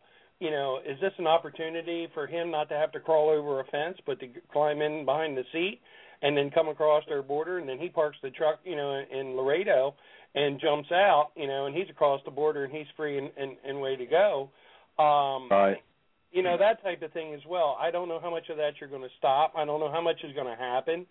Um, but you know, we're we're right now. A lot of these, the bigger companies, the ones you're mentioning, are going to foreign nationals, you know, internationally, to fill the seats in these trucks. You know, um, financially, you know, they they they they work for less money. Um, and and it's the same thing with the Mexican carriers coming across. You know, if they drive for Swift, that doesn't mean when they come here they're still going to be employed by Swift. You know, they could be employed by Joe's Landscape, you know, in, in Dallas. But the thing about it is, is still getting back to the point of the safety of the vehicles. You know, LaHood and I understand Ray put together this proposal and and this paper, and it's all great in what he did. But somebody's got to go down there and inspect these trucks and inspect these companies. And right now, you're going to jeopardize the lives of Americans over that border when they got to go in. And anytime you go in as an official or as an enforcement person, you're taking your life in your hands. So I don't think we're going to get the inspections done that they're requiring to be done by American people and U.S. citizens. And if you put it in the hands of the Mexican federales, well, I can imagine there's going to be a few federales going to have new homes and new cars. Yeah, well, I I I know I know exactly exactly what you're saying, and that's that's that's one of our, my my final point here, and and uh, I appreciate the call. But here's here's my own personal concern about a NAFTA. And Donna, you've touched on this a few times already, so I want to get into this. Mexico, my uh, my personal concern about a NAFTA Mexico agreement towards a full 48 state operation, and I'll sum it up in one word, and that's crime. And I will follow that with three subcategories: drugs, killings, and terrorism. And as as of 2009, it was estimated that 90% of drugs used in the U.S. come through Mexico. And we all know the impact of incoming drugs from Mexico into the U.S., which leads to much of the killings we're hearing about. I mean, crime in Mexico is well known. Al Qaeda operatives are in Mexico, drug traffickers, uh, human trafficking, and all the killings that we're hearing about. I mean, February 9th, Ciudad Juarez, the city of Juarez, Mexico, three teenage boys were shot to death at a car dealership, two of which were U.S. citizens. Um, this border town, as we all know, right across from El Paso, Texas, had a had a record number of drug killings in 2010. A total of 3,111 people were killed in that city alone, making 2010 the city's bloodiest year ever. And it, it has seen its homicide rate soar to one of the highest in the world uh, due to turf battles breaking out between gangs representing the Juarez and C- uh, Sinaloa cartels in 2008. its bloodiest month last year was October when 359 people were murdered. That works out to be an average killing of 8.5 per day.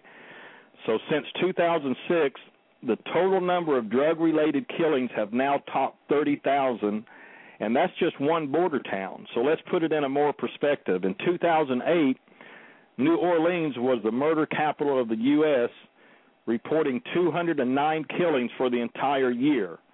Now, in one year, 2010, Ciudad Juarez had 3,111 killings. Now, terrorism, a, book, this was recently in the news, a book celebrating suicide bombers was recently found in the Arizona desert, oh, like a few weeks ago, just north of the U.S. Mexico border. And the book, in memory of a by a U.S. Border Patrol agent out of the Casa Grande substation who was patrolling a route known for smuggling illegal immigrants and drugs. It, it was um, published in Iran. It consists of short biographies of uh, Islamic suicide bombers and other Islamic militants who died carrying out attacks. And according to internal U.S. Customs and Border Protection documents, the book also includes letters from suicide attackers to their families, as well as some of their last wills and testaments. And each biographical page contains the terrorist's name, date of death, and how they died. now, a few years ago, the Drug Enforcement Agency, the DEA, revealed details of how Islamic terrorists and violent Mexican drug gangs have teamed up to successfully penetrate the U.S. as well as finance terror networks in the Middle East. And additionally, the uh, top Homeland Security official in Texas confirmed that terrorists with ties to Hezbollah, Hamas, and Al Qaeda have been arrested crossing into the state through the Mexican border. And a separate case in Virginia illustrated that terroristic enterprises are on the rise through the uh, through the borders of Mexico. In that case, a man uh, with admitted ties to Al Shabaab was currently being prosecuted for running an international business that smuggled more than 200 Somalis across the Mexican border. The Somalis are believed to have been dispersed across the U.S. and still remain at large. Uh, Homeland Security finally admitted uh, that Mexican drug tar- cartels and Middle Eastern extremists have for years joined forces to smuggle weapons and terrorists into the U.S. Uh, they had no choice but to eventually admit to it uh, when WSBT Channel 2 Action News uh, hit the airwaves with this report. Channel 2 Action News has obtained evidence that terrorists are crossing the southwest border from Mexico. In May, we revealed how thousands of illegals from nations that sponsor terror, like Yemen, are being caught entering. Our stories went viral. Nearly 11 million people saw them. Still in June, Homeland Security said there's no credible information terrorists are operating at the border. So we went back and found government documents that contradict that.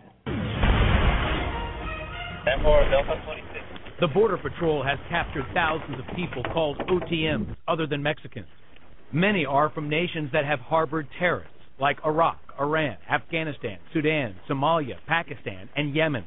The federal government calls people from those nations SIAs, or Special Interest Aliens. The government has offered very little detail about the number of actual terrorists caught on the border. Retired INS agent Michael Cutler says the terrorist border threat has been covered up. The government is attempting to keep the citizens of our country like a bunch of mushrooms. You know, keep us in the dark and feed us a lot of uh, manure. Government officials have denied terrorists have crossed our open borders, but Channel 2 Action News has proof they have. These federal court documents, filed in San Antonio federal court in May, reveal an indictment against Ahmed Muhammad Dhakane for smuggling hundreds of people from Brazil to Mexico and into the U.S.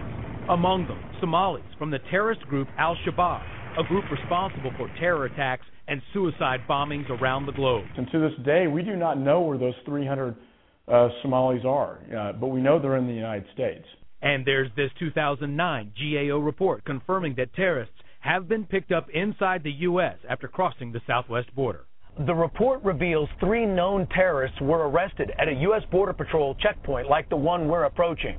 No other information was released. Texas Congressman Michael McCaul has seen the intelligence reports. There are many people not only being apprehended, but I think slipping through the ranks on our southern flank. While the feds have kept the terror threat secret, intelligence officials have admitted on the record there is a problem. In 2007, former National Intelligence Director Mike McConnell made this rare admission to the El Paso Times.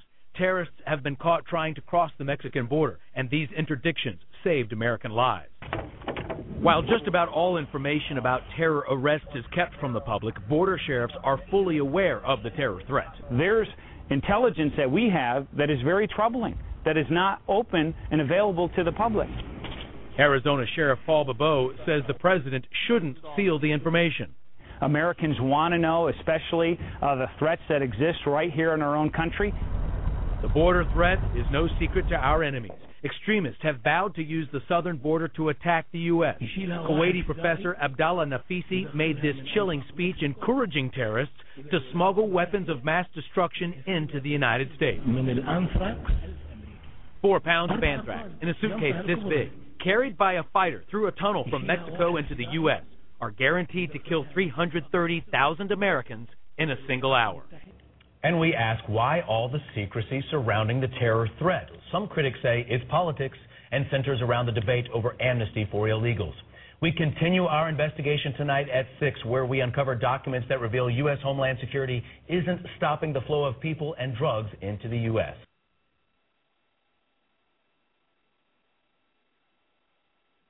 All right, so the southwest border region is a principal entry point for undocumented documented uh, aliens smuggled from Mexico, Central America, and South America by ASOs, which stands for Alien Smuggling Organizations. And yes, there really is such a thing as an alien smuggling organization. So, a particular concern is the cross border transit of criminal gang members who pose public safety threats to communities throughout the U.S. and the Mexico border region and the country. So the most major concern that I see with NAFTA Mexico, all due to, to the changing world we now live in, is that we will be opening ourselves up to the crossing over into our country to those who wish to harm us. And um, I like to uh, bring Richard back up here. Um, yep. That's uh, well, let's go. Here we go, Richard. I mean, you you had touched on this a little bit just a few seconds ago. I mean, you know, there's the job issue, the safety issue. Um, I see this as as a huge issue to all this. Well, it, it was addressed in in in the uh, paper where um, the Homeland Security and Department of Justice they were going to have to be cleared by them. But you know, clearing of somebody by Homeland Security and Department of Justice is easy if you got ATs available to you to run the person. But Mexico is notorious for not cooperating with uh, uh, ITES, which is the international version of ATES, which is the criminal database. And that's what my one of my another one of my concerns is. I hadn't even got to that, but I'm glad you brought it up. was that we can, uh, you know, if they run them on DOJ, DOJ and and run them on uh, uh, eight, Homeland Security, uh, and they come up negative, then um, you know, if they wanted to, uh, for instance, if the cartels wanted to send uh, hitmen into the United States to start knocking off American citizens, sheriffs, or other, you know, uh, uh, enforcement officials, they could knock somebody off, jump in the truck, and drive back to Mexico, and they'd be just like a truck driver. Um, that's a very, very important concern. Uh, I just recently did a job up in up in North Jersey where a uh, Bosnian national um, that came over to the United States, and I'm not profiling, but uh, in the process of uh, qualifying this individual, he was going to, like yourself, operate a hazmat uh, truck, and he sent away and got his TWIC card, sent away and got his hazmat uh, investigation done, and it came back perfectly clear because there was no data available. Well, to me, no data available is just as dangerous as somebody having data, you know, and I think that's what we're going to have. And I don't think the DOJ and Homeland Security is going to find out about these people, and um, they're going to slip through the system. And I and I think that is a very good concern on top of everything else we discussed tonight. Yeah, and Don, Don, are you still there? Here. Oh, are you there? I'm here. Okay, yeah, this is really my biggest concern, and you know, has nothing to do with Mexico or the people. I mean, I love the country, I love the people, I love the culture, but you know, when you have a, a known terrorist on TV, you know, saying, "Hey, you know, we can come through this border with with uh, four pounds of anthrax in a suitcase this big." Um, we can kill 330 Ameri- 330,000 Americans in one hour. Um, boy, you got to sit up and think a little bit, don't you? Well, yeah, that's you know, this is just one more aspect. See, NAFTA is trucking is the last area uh, that really NAFTA is affecting.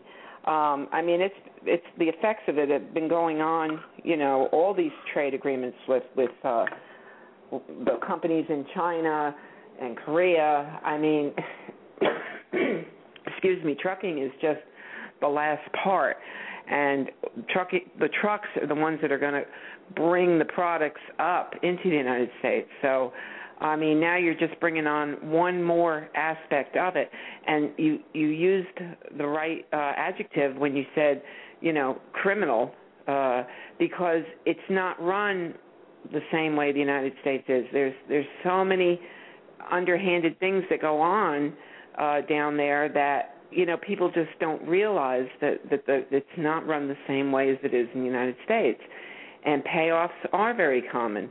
So you know we're we're talking about two different things. You cannot compare Canada with Mexico. You just can't. It's two different things, and um, the the fact that you know Americans are so addicted to stuff and cheap stuff uh, that's a big problem because if if we all would just look and see where all the items uh, we have come from and are a little more pay a little more attention to what's been manufactured in the United States, um, I think we could solve a lot of these problems. Uh, but you know that's that's another thing, educating everybody about all these free trade and the corporations in other countries, the cheap labor that goes on and why we don't have jobs. Well, it's because they're in other countries right now, and you know it's starting to look like Mexico might join. Well, they already have. We the companies have already hired uh, people uh, in Mexico to to take jobs from uh, Americans, so that's nothing new. I will say this: that Mexican people are as big a victim in all this as anybody. Um, well, there's a ton of Mexican people who can't stand NAFTA. I mean, it's run the farmers, it's run their crops, it's run their ways of life, and that's an important thing to point out. I mean, who really is for NAFTA? I mean, there's many Mexican people that are not, many Americans are not. So who who is the ones who's pushing for NAFTA so big? So the corporations and uh, and the the Mexican government. Uh, the people are not going to benefit down there. Um, the farmers down there are starving with all our subsidized crops going down there. So, you know, that was part of the big complaint to push NAFTA. The American farmers, you know, were losing tons and tons of jobs and money and this and that. Well, in the meantime, you know, the Mexican farmers are starving to death, and they can't compete with what's going uh, brought, being brought down into Mexico. So, um, you know, we we tend to to look at with um, blinders on, so to speak, tunnel vision we have, and we'll look at each little area. But when you start to look at the whole picture of NAFTA and these world uh, trade agreements going on, free trade agreements, it's easy to see that our jobs lost, they're all in other countries. And why? It's for cheap labor. And you can, you are not going to compete with that in this country. And so this trucking is like the last piece to the puzzle, but it's a lot deeper. It's been going on a long time and uh, a, a lot of the reason for the recession is because uh, most of the manufacturing is now done in other countries. Children, child labor, um, things that we wouldn't tolerate here, which have been abolished for years, and um, it's going on over there. But as long as we still like our cheap stuff, then uh, we're not going to connect the dots to cheap stuff equals no jobs. Yeah, well, I can tell you exactly how you can lower the deficit here in this country, how you can get this country back on its feet and get the jobs going again, get the economy going again. It's real simple. Uh, it won't ever happen, but it's real simple, and that is don't buy anything made in China. And that would that that one step alone would do it, but you know, again, that's not going to happen. But that that's another show. But Richard, if you, are you still there?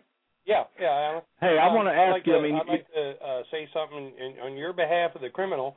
It's much harder to inspect forty some thousand pounds of freight than it is to inspect an SUV, and that's gonna that opens up a lot, a lot, a whole another show, like you said, just on you know how they bring stuff in.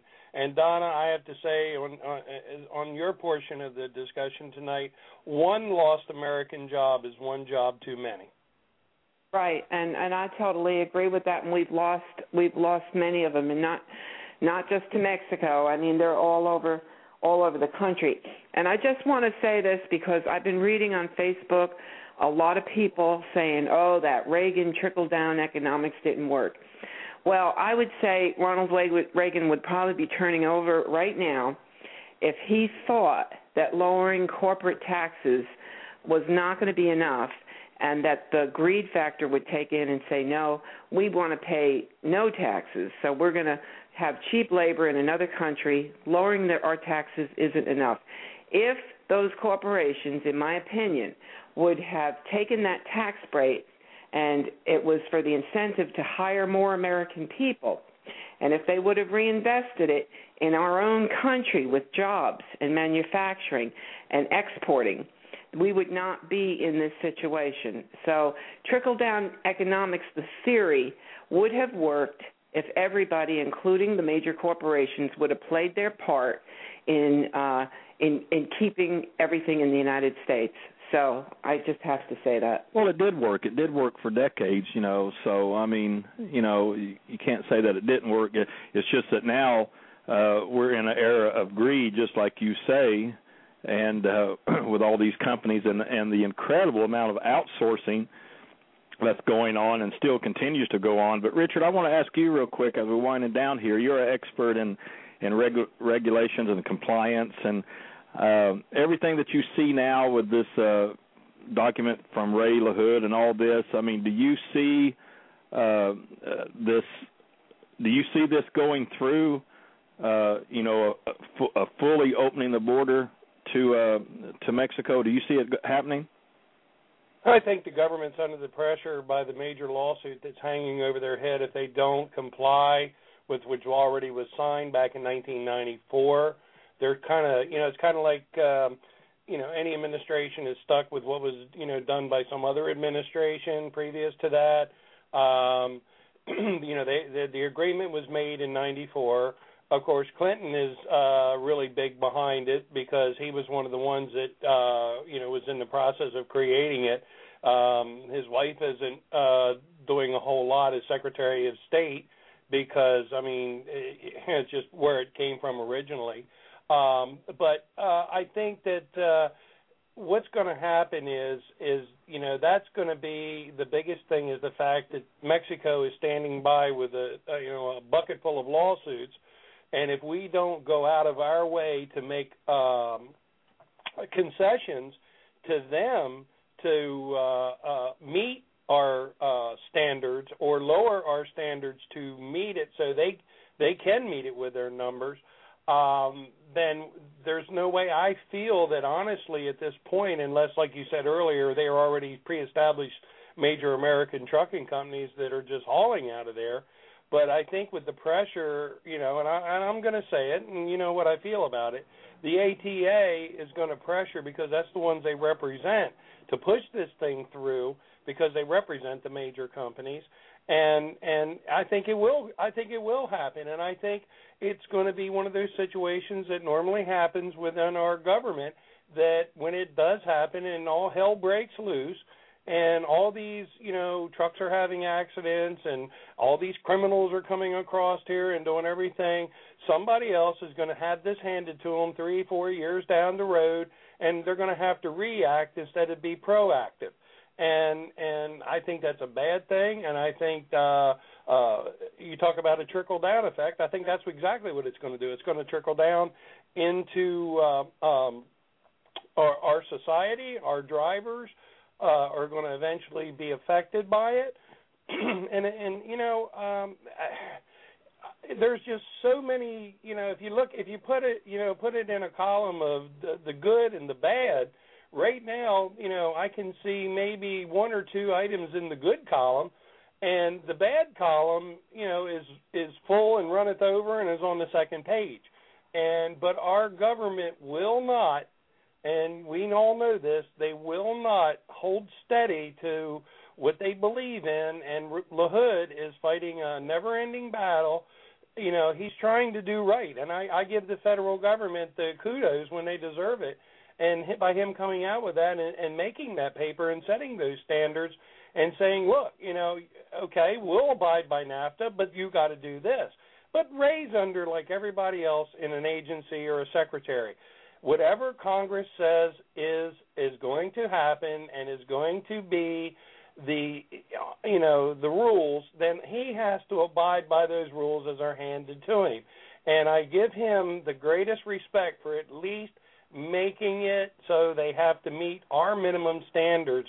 And whether or not that's going to be the final uh, say, and that's the way it's going to be, you know, I don't totally think that it will. I think there will be a lowering of standards, and I think that's going to be a very dangerous situation.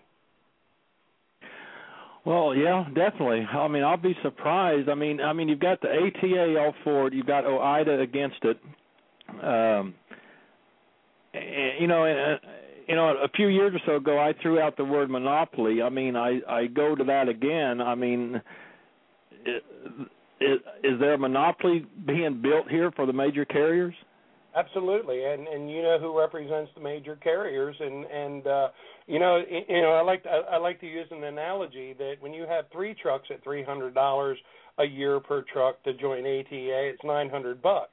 If you have sixteen thousand trucks it's a hell of a lot more money and it's a hell of a lot more money in their budget and it gives all the top you know four or five people at ATA big salaries and uh, make sure that their lifestyles are what they are and it gives them money to go to bat and go to battle and and and fight for causes that um you know guys that represent three four five six trucks don't have that availability of that that type of a lobby group. And you know, so it's not going to be in the benefit of the American people. There's 750,000 quote unquote registered DOT companies in this country. You know, out of that, there's probably in reality about 600,000 truly on, you know, that are still active and on and running. And out of that group, we're talking the top 100, the top 100 of 600,000, and that does not balance to what the good of everybody is. That's the good of the few based on dead presidents and not on reality. And that's why I think that uh you know they are going to represent and it, and it will be a monopoly. It's they're trying to get that monopoly in this country right now. They want to be able to have, um, you know, a minority ownership of transportation in this country, and it's against everything free enterprise stands for. Yeah, well, I totally agree. I mean, I I, I talked about it a few years or so ago. I think I might have been the first one to throw the monopoly word out there, but that's definitely what it looks like to me. Um, we're winding down here. I want to try to get one more caller in here, though, real quick, just before we wind down. Area code six seven eight from uh, out of Georgia. Go ahead. Uh, how you doing, uh, Alan, Adonna, and everyone else? Hi.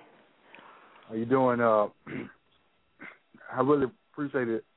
I really enjoy listening to your to your last caller. Um, I wanted to make mention when you when you threw out the numbers, you said it's like it's 4.7 million American truckers, and you said it was approximately about 38,000 uh, from Mexico. And I guess you can throw in the other uh, for the international drivers. I think Dollar mentioned a number around about a hundred thousand. And it seems Uh-huh. like they want everyone to focus the attention for on on on the one hundred thousand drivers. But I feel like the real prize is going to be once you let those hundred thousand drivers come in, making those lower wages. Those top tier companies, like your last caller just mentioned, they're going to say, "Look, guys, you know it's it's effective. We're uh we're making these profits, so they're going to justify. The true prize is is going to be deflate the wages of the 4.7 million drivers.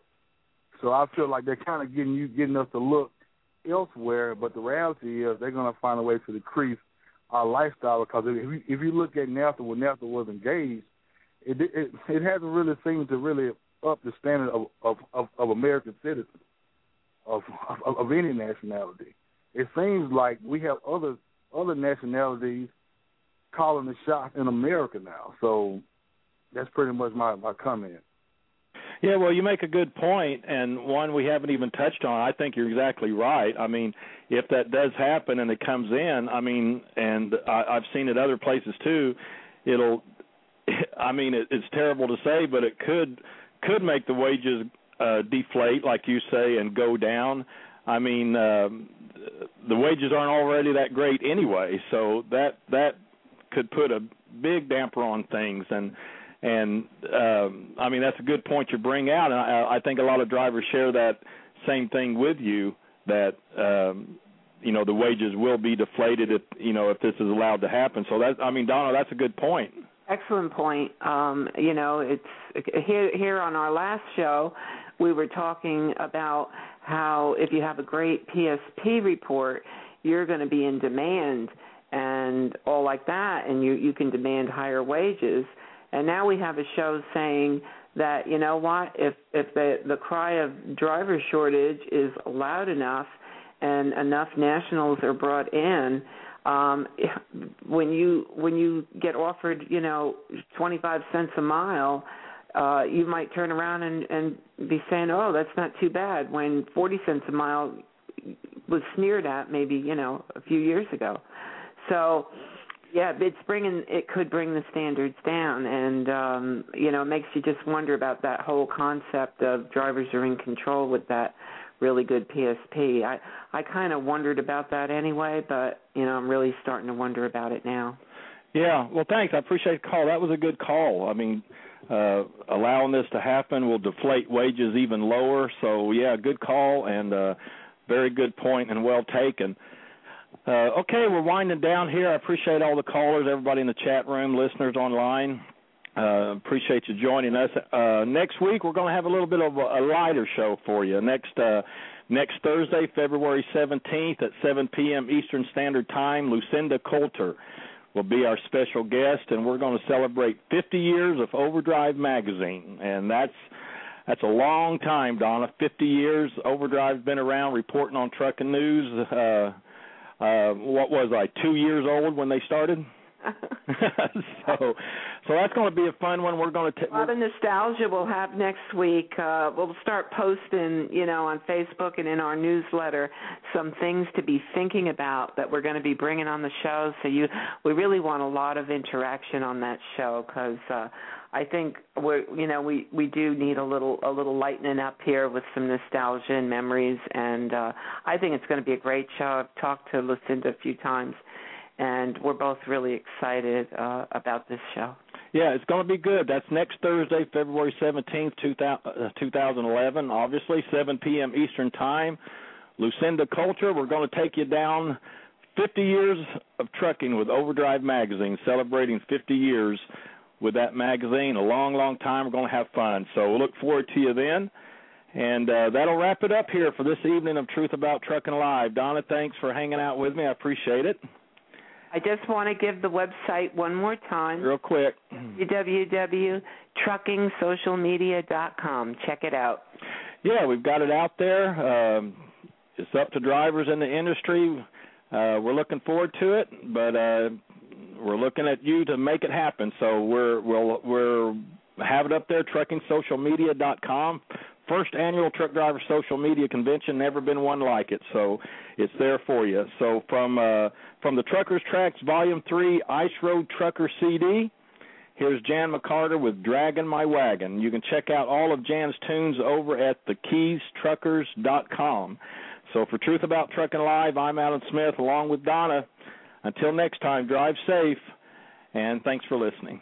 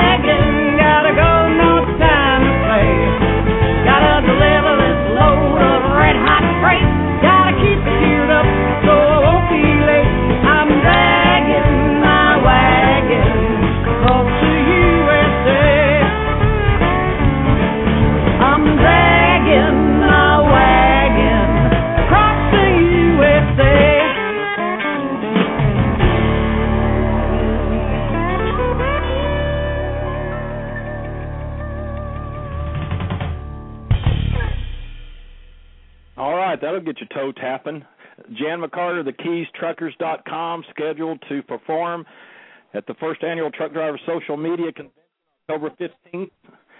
uh, in Tunica, Mississippi. Check it out, truckingsocialmedia.com. Love to have it happen. Hope you can join us. So don't forget, next Thursday, February 17th, 7 p.m., Lucinda Coulter, our special guest, celebrating 50 years with Overdrive Magazine. Thanks again, everybody. Appreciate it. We'll catch you next time. Be safe.